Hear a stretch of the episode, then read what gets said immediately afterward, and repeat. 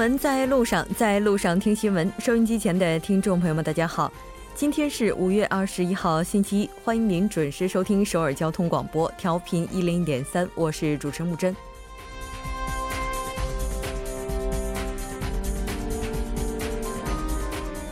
韩国政府的补充预算案在提交国会的四十五天后，终于于今天上午尘埃落定。预算规模经国会调整后，整体缩减了两百亿韩元。从最初的悬而未决到朝野达成于十八日处理补充预算案与德鲁王特检，再到今天两大议案最终通过，前后甚至没有超过十天。目前是否存在草率疏漏尚未得知，但关系国计民生的内政趋稳，势必为文总统接下来的外交之旅压舱。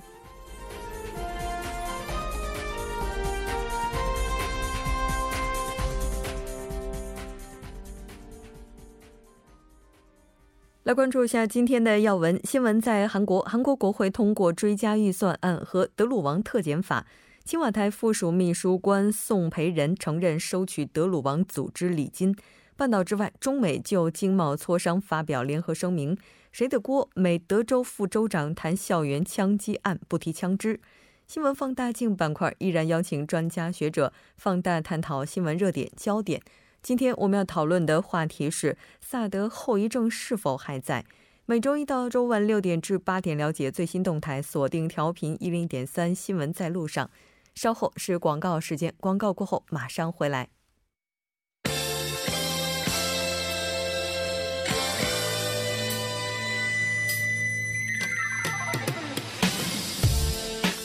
新闻在韩国带您快速了解当天主要的韩国资讯。接下来马上连线本台特邀记者周玉涵，玉涵你好，主播你好，很高兴和您一起来了解今天韩国方面的主要资讯。那在开场的时候，我们也提到了韩国国会于今天通过了追加预算案以及德鲁王特检法的相关情况。那首先，我们先来了解一下目前的这个具体的情况是怎样的。好的，那么韩国国会呢，在今天上午呢是举行了全体会议，通过了旨在就促进就业的追加预算案，以及未查明非法网络留言造假事件真相的特别检察官任命的相关法案。那么，根据特检法的规定呢，大韩律师协会呢推举四名候选人，并通过三个在野交在野党的交涉团体的共同协议、共同商议呢，是向文在寅总统推荐两名的候选人。随后呢，文在寅则负责任命一人为最终的特别检察官。啊，那么特别特检组的成员呢是共八十六人，其中呢就包括三名特别检察官的助理、十三名派遣检察官、三十五名特别调查官、三十五名派遣公务员等。那么调查时。时间呢是分别为二十天的准备时间、六十天的调查时间，以及可以延长申请三十天的这样一个调查时间。主播，嗯，是的，没错。那这次的话，搜查范围具体是怎样的呢？好的，那么搜查范围呢，就包括德鲁王与之相关的团体会员是否有违法造假呃违法这样的一个造假行为，调查过程当中认定为嫌犯罪嫌疑人的有关人员的违法行为，德鲁王金某是否涉及非法资金等行为，以及在这个调查的过程当中的其他相关案件等。分析认为呢，因为特检组人员的相关的任命时间呢是需要一段时间，加上二十天的准备时间，那么特检组呢很可能会在地方选举之后呢正式的展开调。调查主播，嗯，是的，没错。那我们看到今天上午在国会上的话，出席的议员人数当中，有一百八十三人是赞成的，只有四十三人反对。另外弃权的是二十三人，以高票数通过了对特检法的相关的决议。那这条了解到这儿，我们再来看一下刚才提到的国会追加预算案的相关信息。是的，那么当天的国会呢，还是以一百七十七票赞成、五十票反对和三十四票三十四票弃权呢，通过了促进韩国年就业规模达三点八三万亿韩元的一个追加预算案。这是文在寅政府呢在四月六号向国会提交追加预算案之后呢，时隔四十二天正式的被通过了。朝野呢是决定把追加预算案当中削减的部分的预算呢，用于加大力度是支援因产业结构调整而遭受严重经济损失的地区。主播，嗯。嗯，是的，那我们来看一下具体的内容。好的，具体来看呢，工业园区中小企业青年交通援助项目预算呢缩减四百八十八亿韩元，将研发成果转移至企业，推动电动汽车及构建充电设施。产业银行出资的创新冒险基金方面的预算缩缩水。相反呢，呃，支持弱势群体就业，促进地区投资，帮助新万金招商引资，帮助汽车零部件企业走出危机，经济滑坡地区运营企业、商务中心等方面的预算增加。尤其呢，是对因企业从呃重组而陷入危险的这个呃群聚集统营的资助规模是大大的增加。呃，在一党就表示呢，未来将会持续不断的掌握预算的落实情况，而对于业绩不振的项目呢，则将反映至明年的预算审议当中，呃，彰显政府的责任所在。主播，嗯，是的。那当然，在经历过调整之后，我们也了解到这次的预算案呢，是往现在经济比较脆弱的地区加以倾斜了。这条了解到这儿，我们再来看一下今天的下一条消息。好的，下一条是青瓦台附属秘书官宋仁培承认收受鲁呃德鲁王组织礼金。嗯，是的。那对于宋仁培与经济共同进化联盟会员见面，并且收取礼金的这件事情，他是怎么样说明的呢？是的，韩国总统文在寅呢，今天是在总统府青瓦台就第一附属秘书官宋仁培在去年大选之前呢，与因涉嫌网络留言造假而被拘捕的德鲁王金某见面一事，就表示呢，需向国民如实说明。青瓦台发言人金一谦呢，当天在记者会上就表示，文在寅听取了秘书室室长任中熙的报告后，做出了上述指示。对于宋仁培与经济共同化联盟会员会见面并收取礼金一事呢，金一谦就表示。呃，宋仁培与该组织成员呢，共有四次的见面，前两次的会面当中呢，是共收取了两百万韩元的现金。金一谦表示呢，宋仁培二零一六年六月呢，在议员会馆呢，与经济共同化联盟会员见面，并在咖啡店收取了礼金。宋仁培呢，第一次是拒绝了收受礼金，但是成员，但这个组织的成员就表示呢，若参加活动，但凡是邀请政界人士出席呢，都应向其支付一定的礼金。最终呢，宋仁培是接受了礼金。主播，嗯，是的。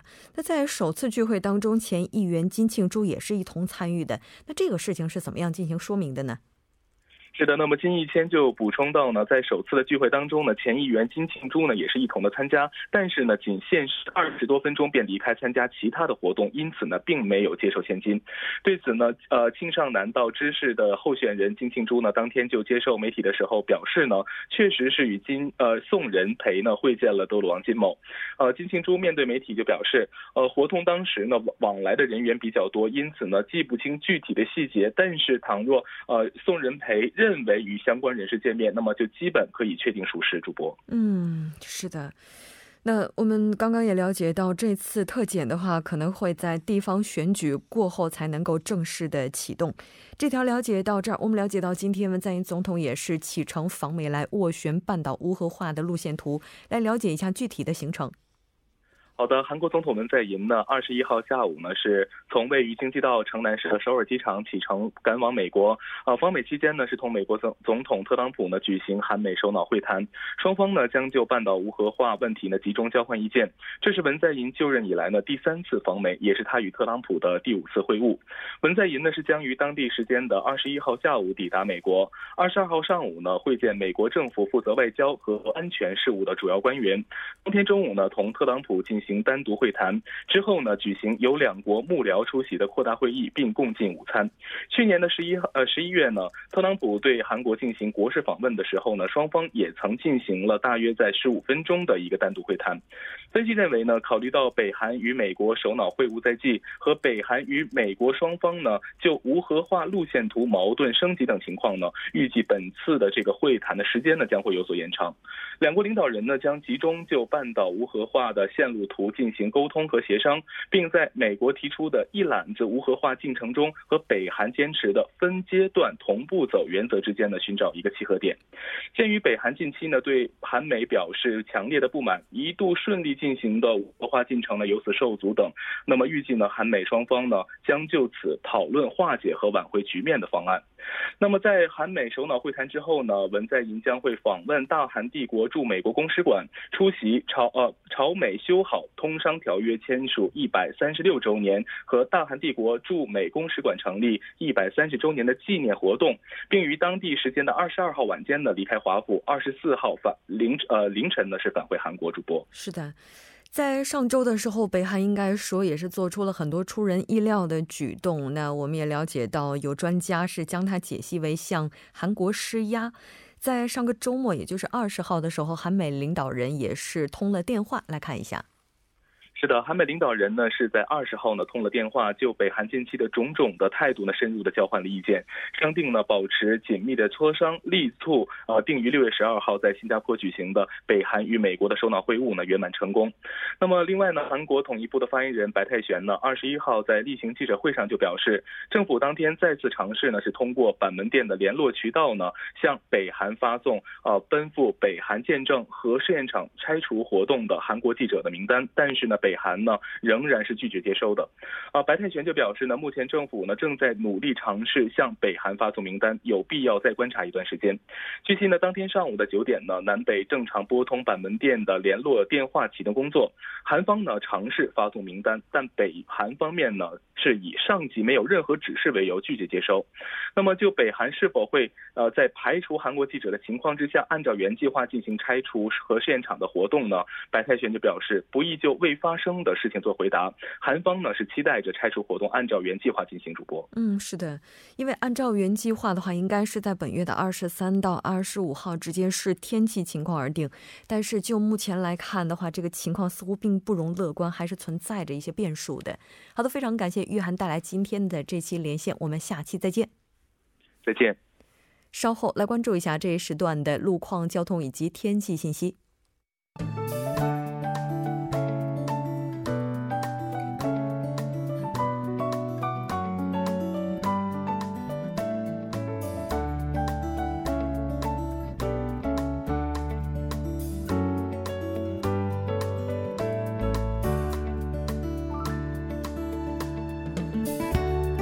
大家晚上好，今天是星期一，这里是由程琛为大家带来这一时段的路况及天气信息。现在是晚间六点十三分，第一条路况信息来自江边北路九里方向嘉阳大桥至杨花大桥，目前呢由于晚高峰行驶车辆的增多而交通停滞。接下来是在汉南大桥下方的三车道上，目前呢是发生了私家车之间的追尾事故，受事故影响，目前该路段从元小大桥开始拥堵严重。相反方向，青潭大桥至永东大桥、东湖大桥至杨花大桥，以上两条路段呢，目前也是由于晚高峰行驶车辆在不断的增多，路况复杂，还望来往的车主们参考相应路段，小心驾驶。接下来是在内部循环路圣水高速公路连接口方向延禧至红记路段。不久之前呢，停靠在该路段一车道上的故障车辆问题已经得到了及时的处理，但受事故余波的影响，目前从城山交叉路开始，路面拥堵堵的状况都是比较严重的，还望途经的车主们保持安全车距，小心驾驶。好的，我们来关注天气。今天呢，韩国全国的天气呈现出一个由晴转阴的走势，空气质量优秀，但紫外线指数偏高。目前阴郁的天气呢，将会一直持续到明天。从明天傍晚开始，雨水再起。本次的降雨过程比较短暂。气象厅预计，在本周三的早间时段呢，将会结束降雨。在气温方面，将不会出现明显的波动。一起来关注首尔市未来二十四小时的天气预报。今天夜间至明天凌晨。多云转晴，最低气温十六度。明天白天阴转阵雨，最高气温二十三度。好的，以上就是这一时段的天气与路况信息。我们稍后再见。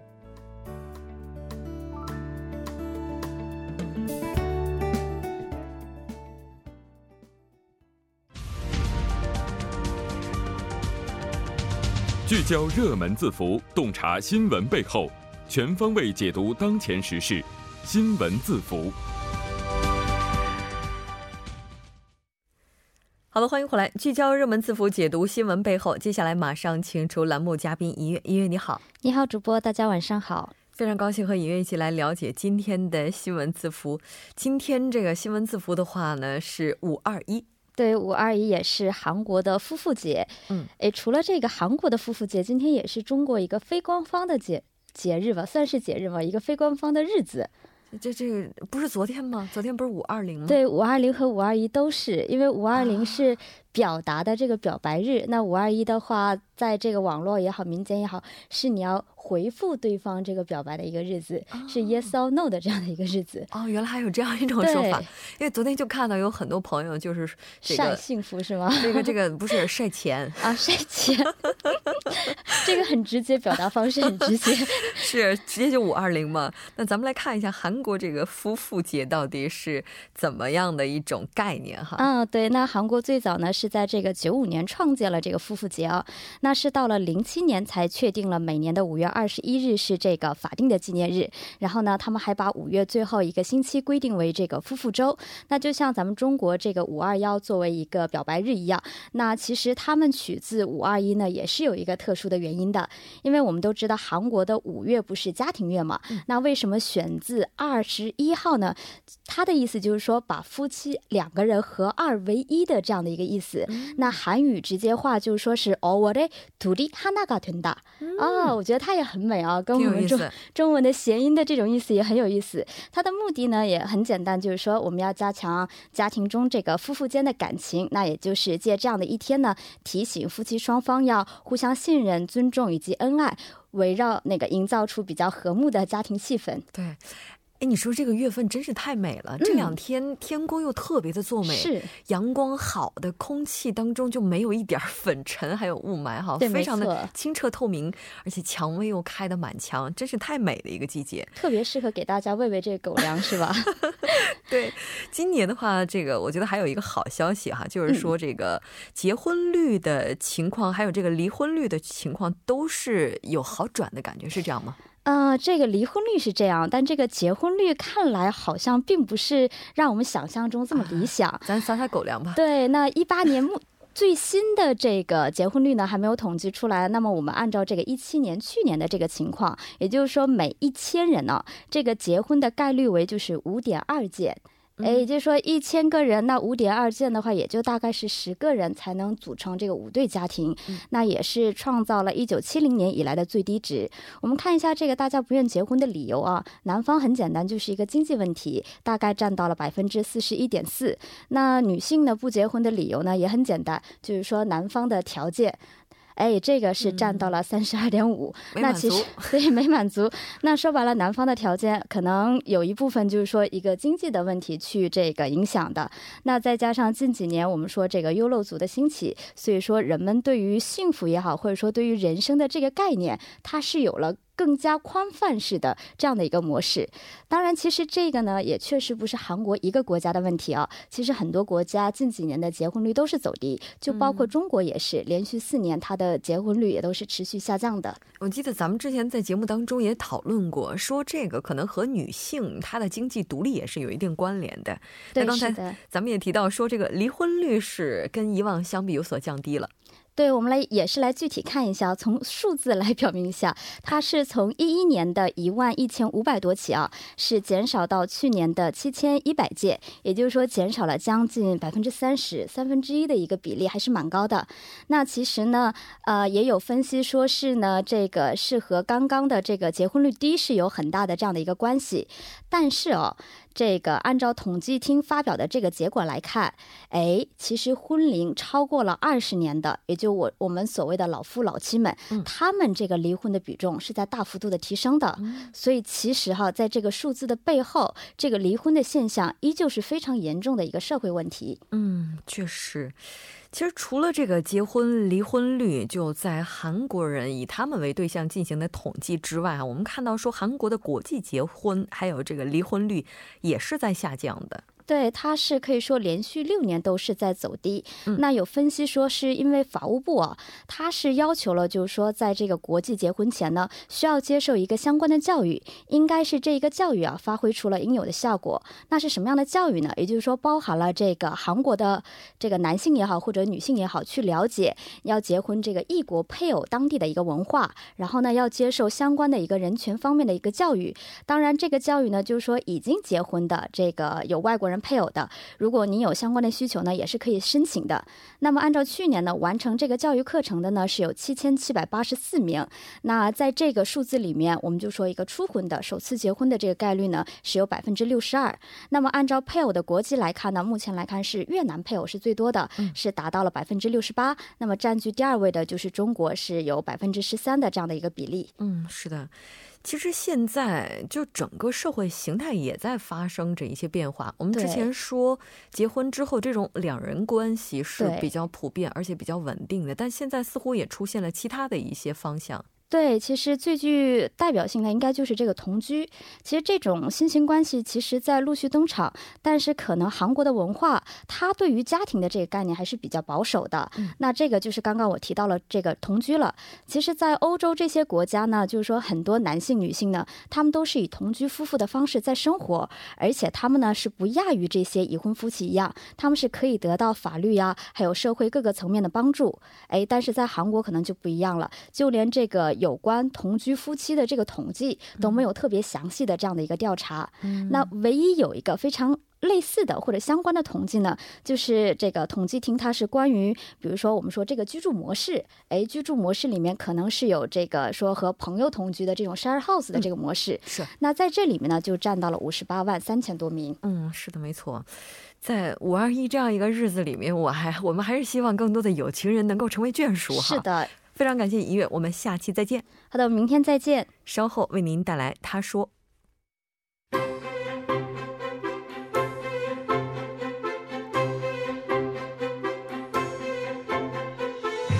新闻在路上，在路上听新闻。您的点赞，您的回馈，是对我们最大的鼓励与支持。参与节目，您可以发送短信到井号幺零幺三。每条短信会收取您五十韩元的通信费用。另外，您也可以登录 TBS 官网三 W 点 TBS 点 s o u r 点 KR 给我们留言。当然，在 Instagram 搜索 TBS CNews 也可以参与互动。新闻在路上，期待您的参与。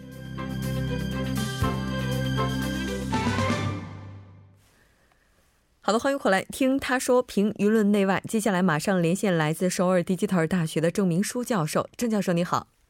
主持人你好，听众朋友大家好，我是首尔迪吉特大学中国系呃中国学系的郑明书。非常高兴和郑教授一起来了解今天的他说。首先还是来看一下今天您为大家准备的语录是什么。好的，今天的语录呢是이자료도북한의700여개광산중200여개만대상으로한것으로인정범위를얼마로하느냐에따라잠재가치가크게달라진다 中文是这个资料也是北韩这个七百多个矿产中的两百多个为对象的，随着认定范围，它的潜在价值也改变。这句话呢是崔江素北韩资源这个研究所长说的话。嗯，是的。那为什么他会就这个问题去发表一些看法呢？呃，因为很多人对南北韩经济合作抱着很大的期待，于是呢，对具有天文数据规模的北韩的天呃地下资源呢颇为关心。北韩在一九八八年发行的《朝鲜地理全书》中发表过北韩地下资源的储储备量有多少，不过三十年来一直没有补充或修改修改过有关数据。有关人士怀疑北韩当局发表内容的可信度，于是就这么说的。那么北韩的矿产资源储备量呢？南韩没有的稀有资源包括在内。呃，矿矿种也就是矿产呢，呃，有有三百六十多种。呃，针对北韩的地下资源引起最大关注的是它的储备量和潜在价值。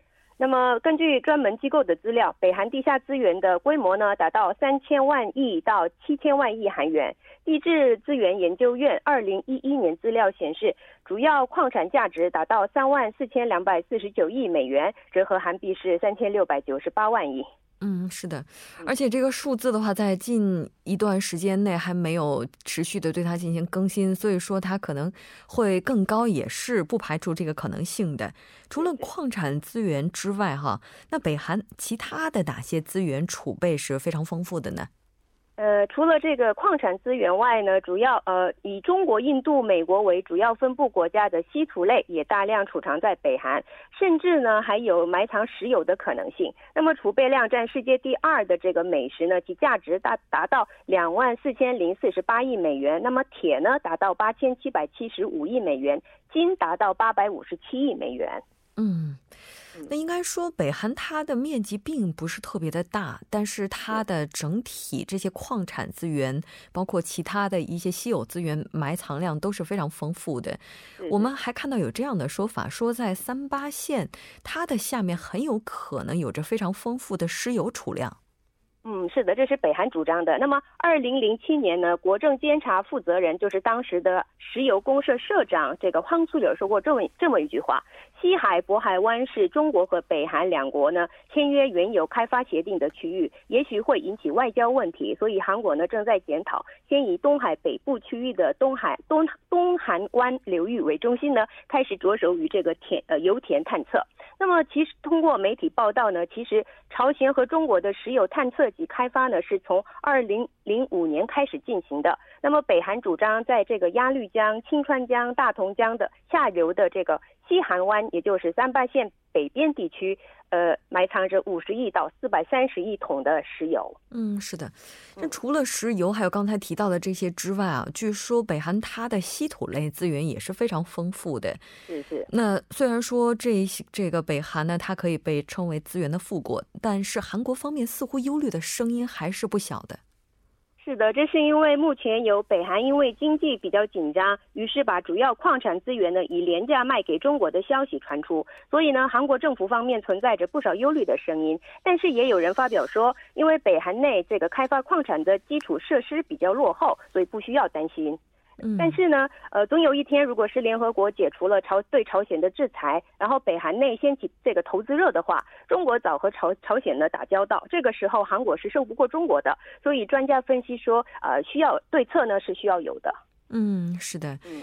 也就是说，据目前来看的话，只是从数据上，似乎南北在进行经济合作之后，韩国能够从中获得不少的利处。但那也许是看起来很美。接下来，如果真的希望南北之间实现资源互通有无的话，还是需要提前做准备。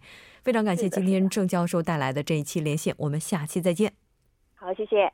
那到这里，今天的第一部节目就是这些了。稍后第二部节目当中再见。